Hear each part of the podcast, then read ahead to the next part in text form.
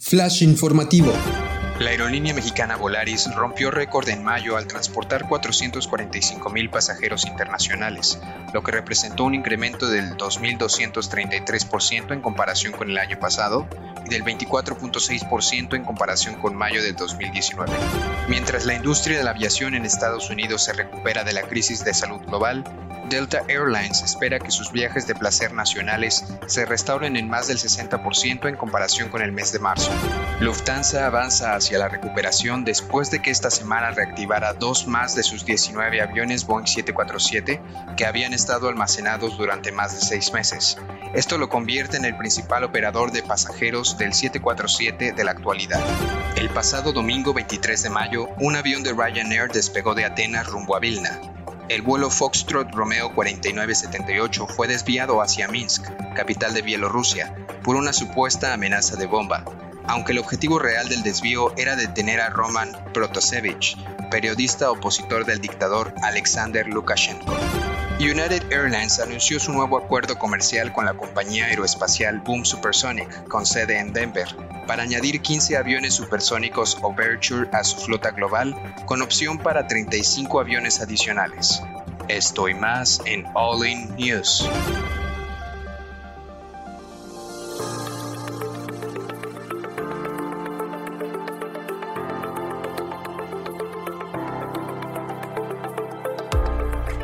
Estás escuchando All In News, el resumen semanal de noticias de aviación en español. Mantente informado en los temas más relevantes de la industria aeronáutica, nacional e internacional. Bienvenido y gracias por escucharnos.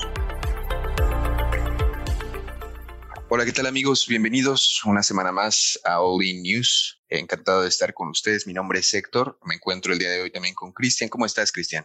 Hola, ¿qué tal amigos? Todo muy bien, muy emocionado, contento de estar aquí otra vez con ustedes, compartiendo las noticias más rancias de la aviación.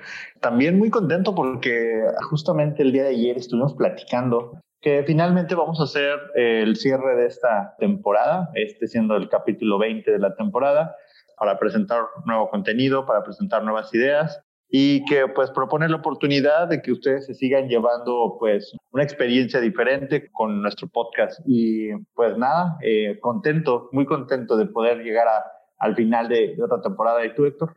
Así es. Pues van a tener este mismo formato. La gente que ya está arriba como advisor en la plataforma también va a estar participando en el contenido que estamos trayendo para ustedes, ¿no? Entonces estamos muy emocionados y pues muchas gracias por una temporada más. Y pues adelante, y si te parece, empecemos con la primera nota de este último episodio de la temporada. Totalmente. Bueno, pues yo les traigo por acá datos de Volaris, esta aerolínea nacional que pues le ha ido muy bien, ha roto algunos récords en cuanto a tráfico internacional. Ahora sí que 2020 pues no cuenta y mejor comparamos contra 2019, ¿no? En comparación con el año pasado se incrementó pues el traslado de pasajeros internacionales. Este año ha transportado 445,000 pasajeros internacionales. Esto representa un incremento del 2.233% a comparación con el año 2020. Y bueno, si lo comparamos con 2019, es más o menos un 24.6% adicional a mayo de 2019. Entonces, hasta eso, pues, tiene números mucho mejores que los de 2019 y eso es decir mucho, ¿no? Entonces, en épocas pandémicas son números impresionantes, ¿no? Y bueno, esta es la primera vez que la aerolínea del trabajo costo supera pues números de viajeros internacionales contra 2019, que fue un muy buen año. Sin embargo, pues a finales de mayo, la FAA, como hemos hablado ya en los últimos 2 podcasts, pues nos ha degradado a categoría 2. Y esto seguro va a congelar estos números. O sea, no precisamente los va a destruir, pero ya no va a haber pues un crecimiento de estos números, ¿no? Sino se van a congelar hasta que pues logremos obtener nuevamente la categoría 1. Y bueno, aprovechando todas las ventas que han logrado este año, han logrado identificar pues a los viajeros, ¿no? Y son viajeros de placer, son viajeros que visitan a familiares o son viajeros de turismo médico, ¿no? Ahorita que se está reactivando la cosa, ¿en dónde está su potencial mercado, no? Solo para que se den una idea, en total, durante mayo Volaris transportó a 2.157.000 pasajeros, lo que también representó pues, un incremento del 12% en comparación con niveles 2019, previos a la pandemia. En el sector doméstico, en el sector regional, la aerolínea movió 1.712.000 personas. Esto pues, es como casi un 10% mayor con respecto a 2019. Entonces sí ha habido pues un crecimiento, sobre todo en los vuelos internacionales. Ahí el porcentaje es un poco mayor, pero igual en la parte regional se ha defendido bastante bien. ¿Tú cómo ves estos números, Chris?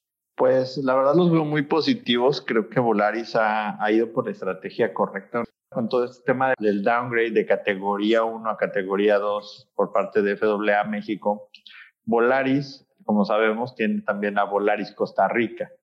Volaris Costa Rica, los vuelos que opera desde Costa Rica son aviones que también están, vamos a decir, en el permiso de operación en Centroamérica, y esos aviones tienen ese permiso, puede seguir volando a Estados Unidos, incrementando rutas y lo que necesite con el hub desde Costa Rica sin ningún problema. Y si se fijan, el tránsito o el tráfico aéreo, Volaris tiene una oportunidad muy buena de poder mover su tráfico indiscriminadamente a Costa Rica y de Costa Rica transmitirlo hacia Estados Unidos sin ningún problema.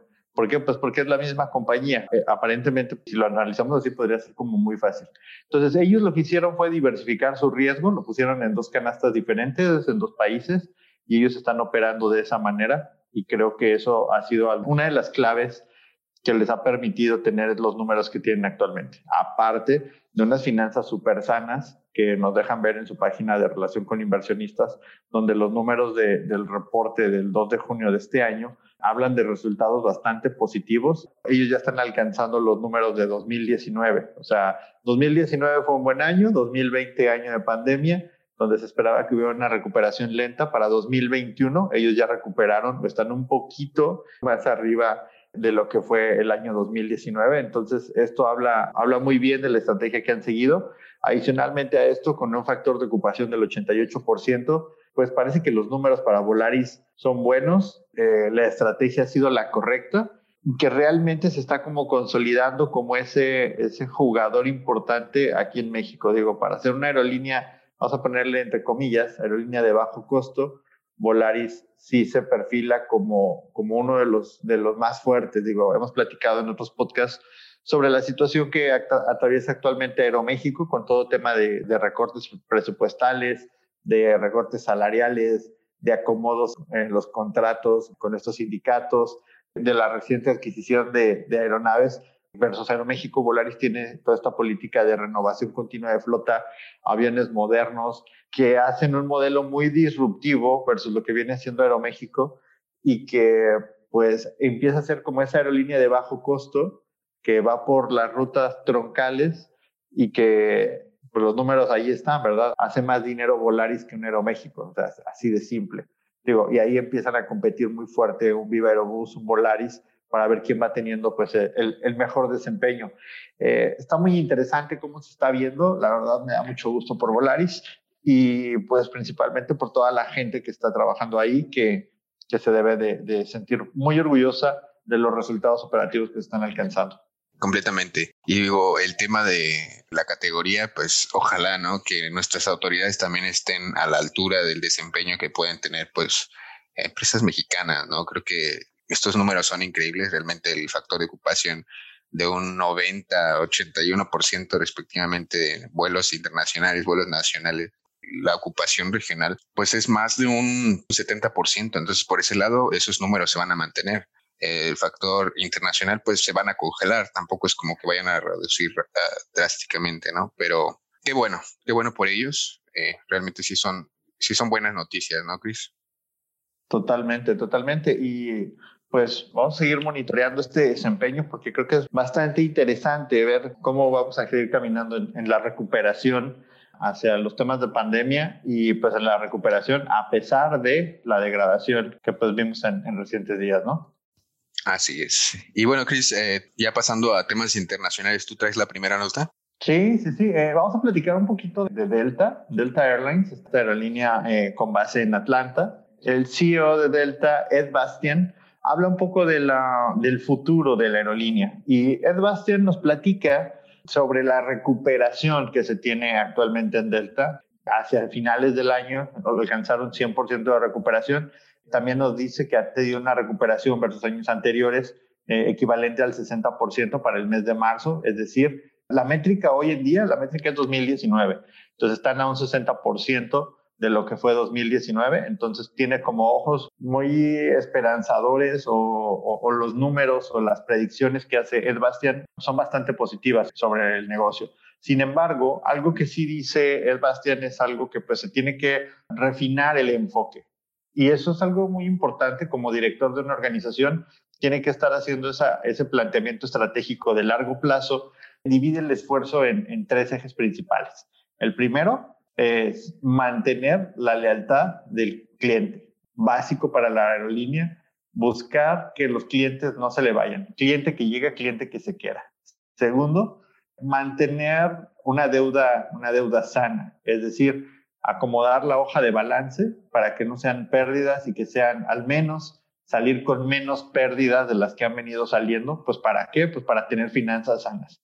Las finanzas sanas pues son el ADN de cualquier negocio. Y el tercer eje es pues hacer de una manera más eficiente el costo de viaje, el costo, le llaman ellos el non-fuel cost, que utilicen tecnologías mejores, tecnologías que permitan reducir también el impacto y la huella de carbón que tienen en el mundo. Recordemos que Delta Airlines, antes de la pandemia, ya operaba más de 1,000 aeronaves en todo su permiso de operación y códigos compartidos que tiene con pequeñas aerolíneas domésticas. Entonces, 1,000 aeronaves es una generación bárbara de gases de efecto invernadero y Delta Airlines, ese es el tercer eje. Entonces, lealtad del cliente, finanzas positivas y cuidado del planeta. Creo que por ahí tiene una apuesta bastante simple, pero que detrás de eso hay bastante trabajo.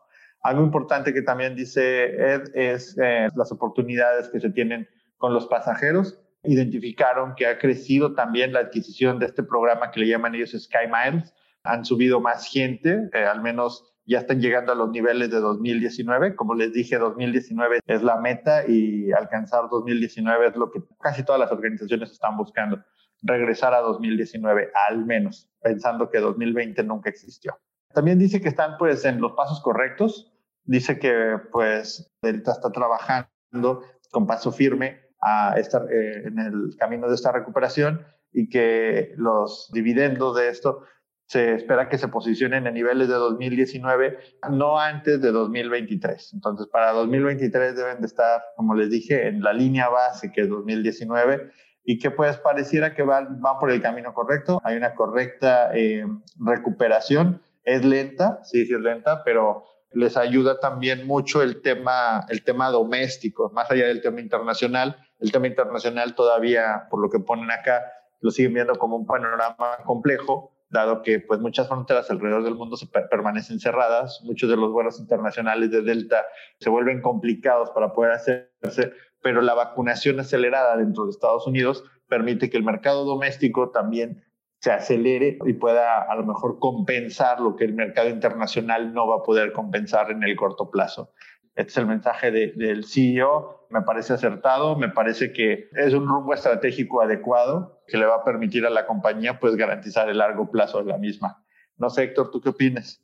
Sí. Pues ahorita que hablábamos de la parte internacional, creo que se va a congelar por un tiempo, ¿no? Ahorita creo que igual lo están dejando para más tarde, ya siendo patrocinadores oficiales también de las Olimpiadas de 2028. Yo creo que por ahí le van a dar durísimo. Pero ahorita, como bien dices, ¿no?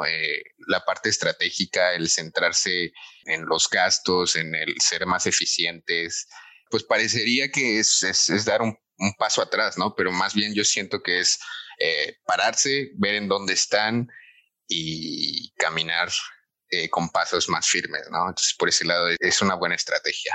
Totalmente de acuerdo. Pues vamos a ver cómo le va a Delta. Digo, es una de las aerolíneas más interesantes de Estados Unidos. Casi están a la par con United. Vamos a ver, digo, hoy vamos a platicar también un poquito más de la estrategia que trae United para seguir pues creciendo y buscando mercados alternativos, pero mientras tanto Delta parece que lo está haciendo bien, se va a enfocar a ya no perder, sino a hacerlo eficiente, y creo que eso es lo que debemos de estar haciendo. Completamente. Y es interesante, ¿no?, saber cuáles son como las estrategias que cada aerolínea está tomando, porque pues al final cada una es un mundo distinto, ¿no? Tienen finanzas diferentes, tienen un historial diferente y pues también tienen flotas distintas, ¿no? Y hablando de flotas, Lufthansa, esta aerolínea con bandera alemana, reactivó dos más de los Boeing 747 que tiene. Estos aviones que hemos dicho que ya muchos están jubilando, ¿no? O los están sacando ya desde antes.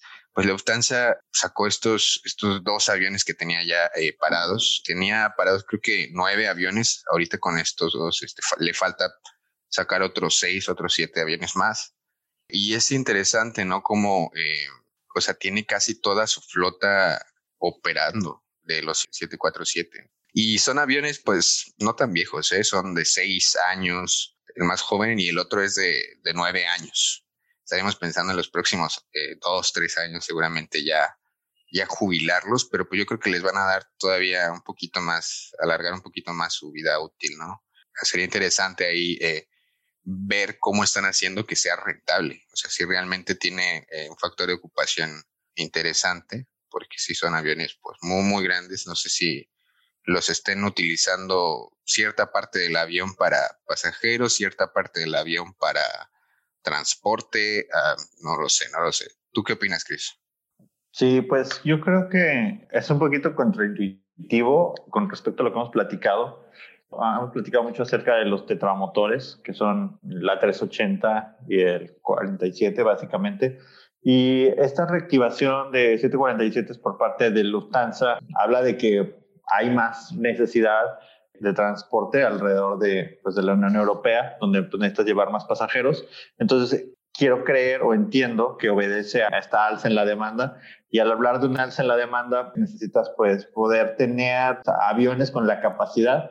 Sin embargo, como les decía, me parece a mí un poquito contraintuitivo, específicamente porque los aviones de 4 motores, como decía el CEO de Qantas hace un par de semanas, pues un quemador de dinero, ¿no? O sea, que hay aviones más eficientes que estos. Entonces, así como lo vislumbro, o sea, están reactivando estos aviones en lo que Boeing les da los 777s, los Folded Wings que no ha sacado, porque por ahí tiene algunos pedidos Lufthansa.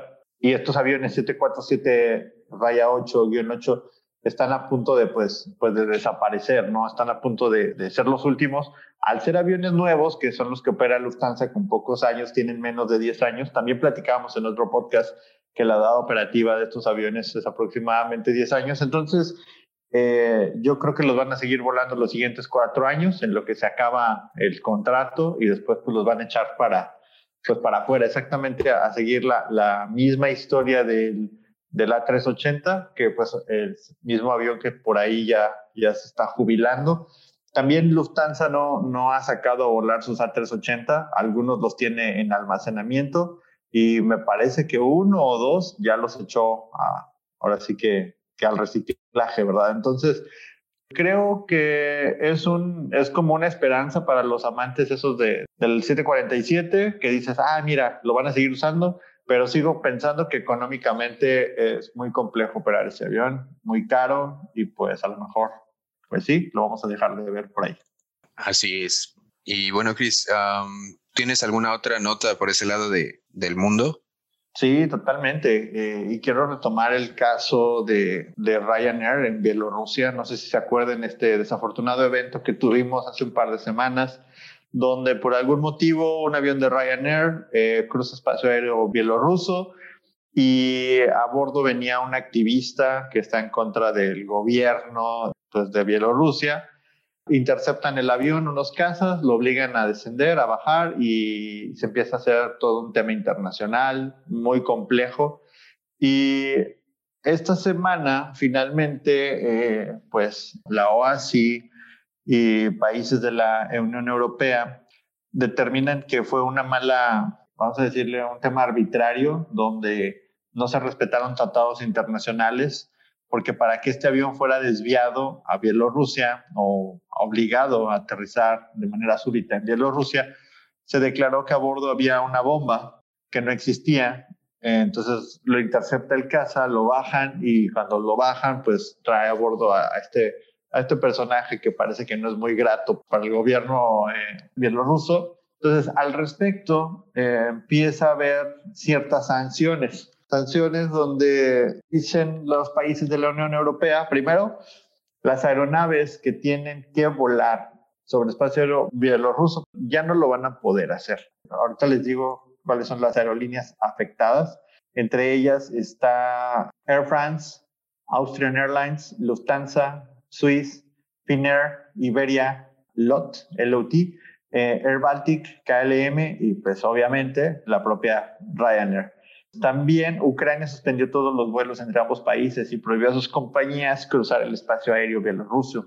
A pesar de que el aeropuerto de Kiev perderá por la medida un 10% de sus ingresos, porque Kiev en Ucrania pues tiene como esta idea de ya no ser Rusia, pero ser Europa. Entonces Ucrania ha atravesado muchos procesos políticos, sociales en los últimos 20 años. Entonces, al sentirse como parte de Europa, pues muchos de las conexiones de Rusia llegaban a Kiev y pues esto ahorita va a quedar como cancelado. Las aerolíneas bielorrusas quedan como sancionadas para no poder volar sobre espacio de la Unión Europea. Y bueno, dices, bueno, ¿y en Bielorrusia cuántas aerolíneas hay? Bueno, y ya buscando un poco encontramos la aerolínea Belavia, tiene alrededor de 31 aeronaves.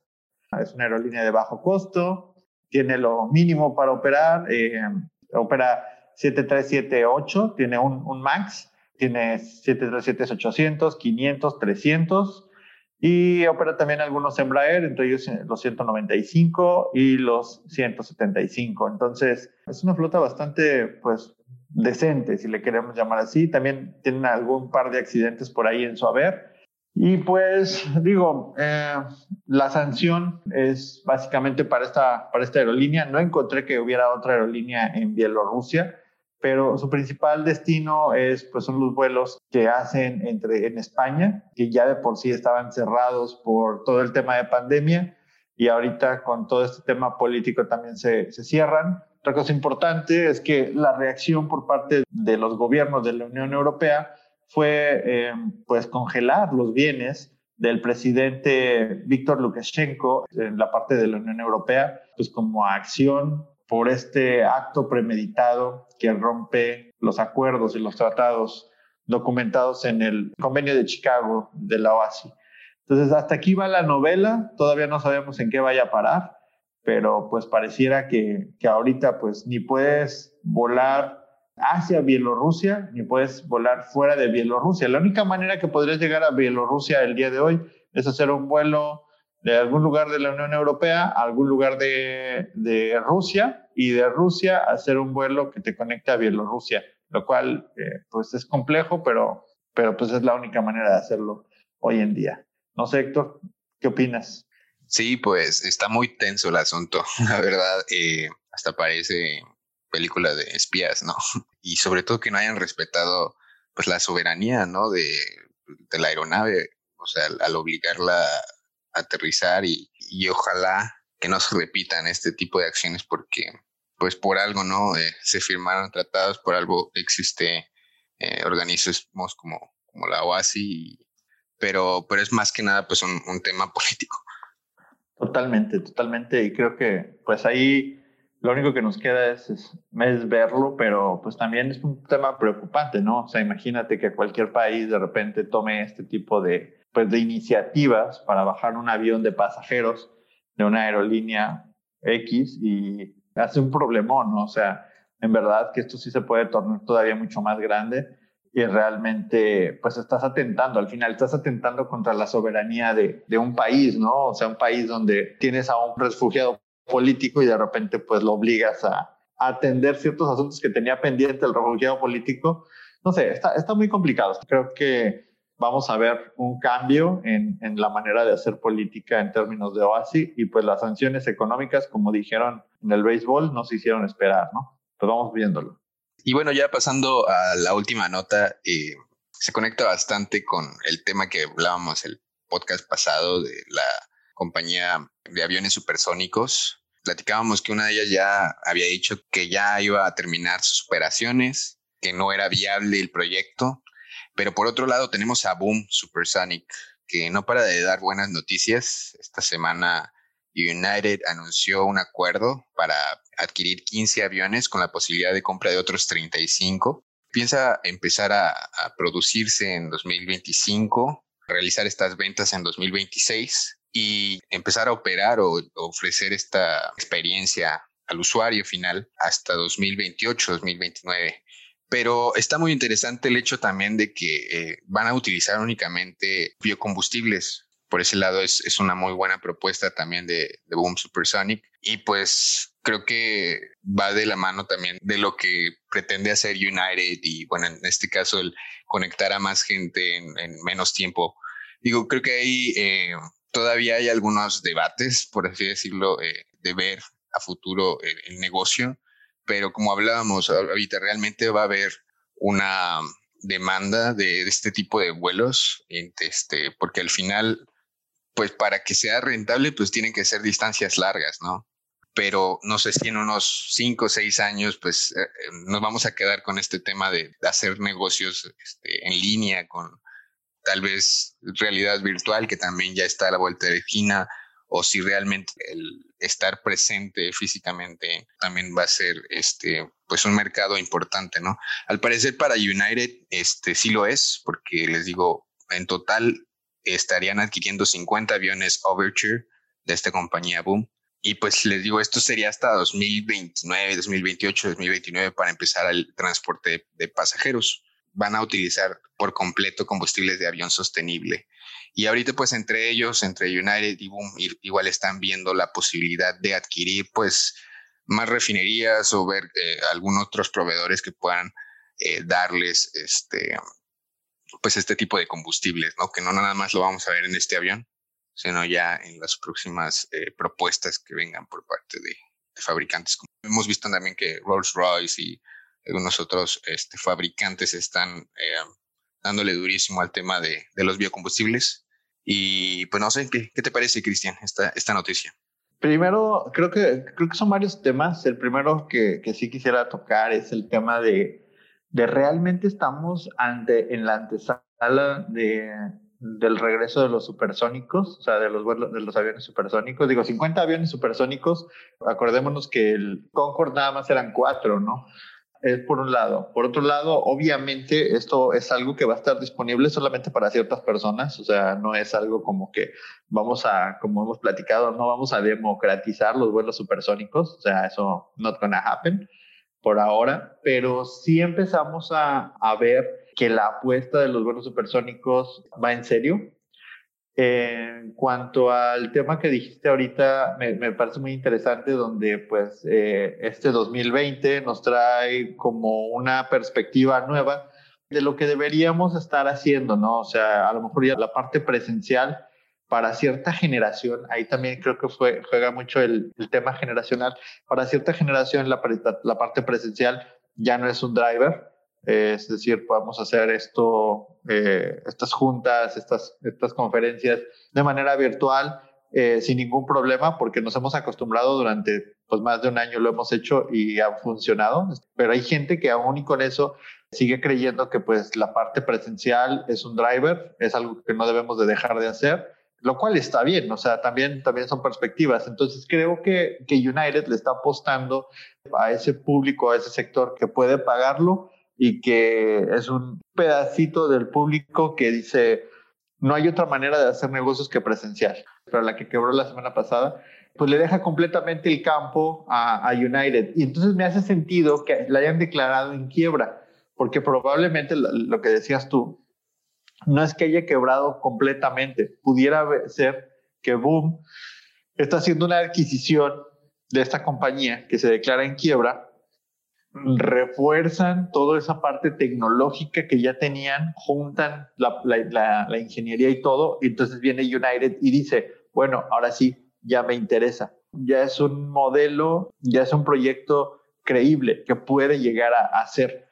No es nada más una idea. Ahora sí ya lo veo como un proyecto real. Entonces ya United ahora sí le invierte lana. Pero creo que atrás de eso no estamos viendo esa parte donde se declaran en quiebra, donde viene Boom, los está absorbiendo de alguna manera así abajito del agua sin hacer mucho ruido y les da esos capabilities para poder hacer el negocio con United. No sé qué piensas, Héctor. Sí, esta compañía de la semana pasada se llama Aerion, del Supersonic Bizjet, que detuvo operaciones oficialmente la semana pasada, Aerion Corp. Yo creo que puede ser, por ese lado, una que sí vaya a terminar absorbiendo, por así decirlo, pues sobre todo el personal y la parte tecnológica que se ha venido haciendo de Aerion desde hace casi 6, 7 años. Entonces, puede ser esa una.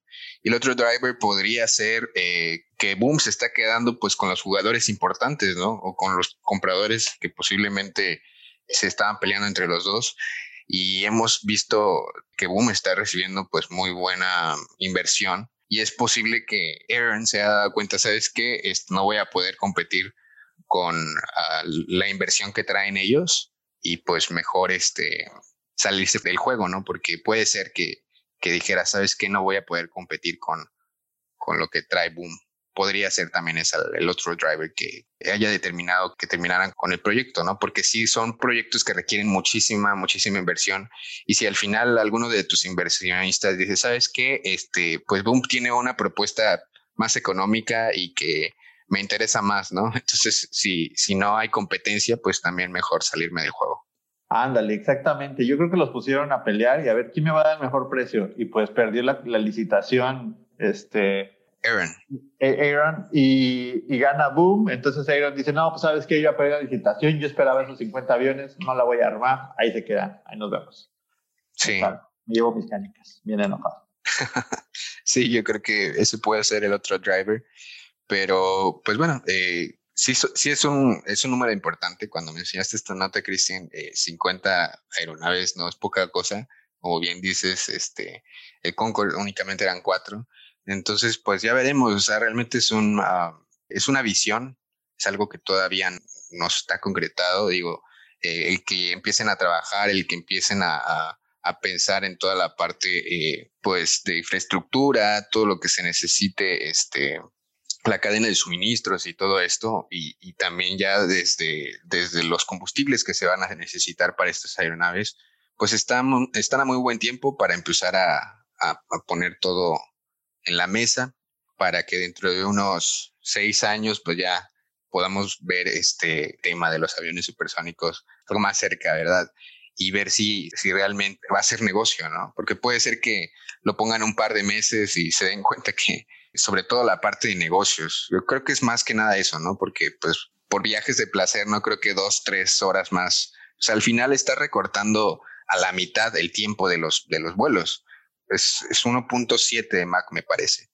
Entonces, ahorita con los aviones más rápidos comerciales que existen, pues estás duplicando la velocidad y podrías llegar pues a la mitad del tiempo, ¿no? El reducir el tiempo en vuelo creo que es más importante en los viajes de negocios que en los viajes de placer o en los viajes de turismo, ¿no?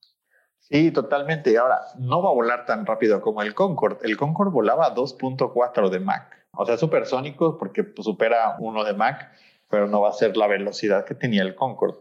Pero como dices, o sea, ya un vuelo que... O sea, de por sí, un avión es una máquina del tiempo. O sea, que reduce el tiempo pues a la mitad, simplemente. O sea, números gruesos.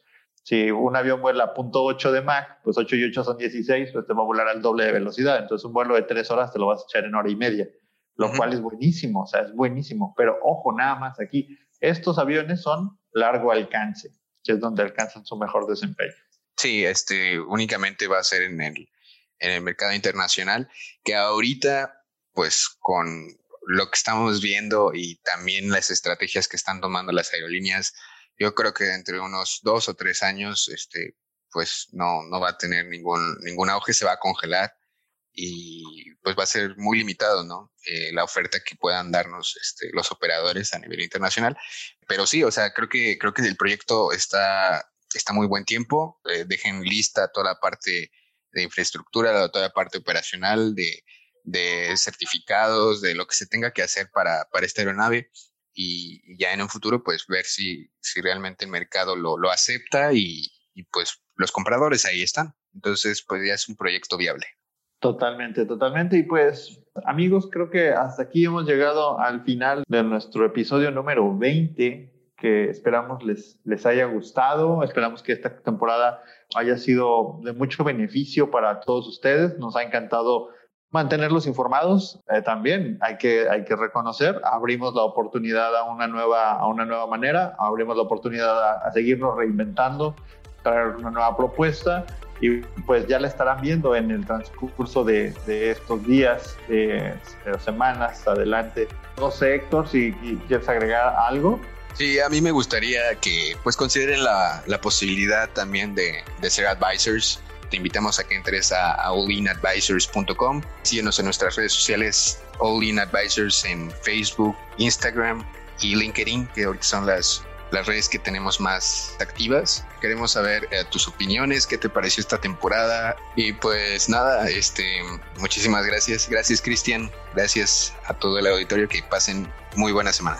Gracias a todos, que la pasen muy bien y bye. Bye.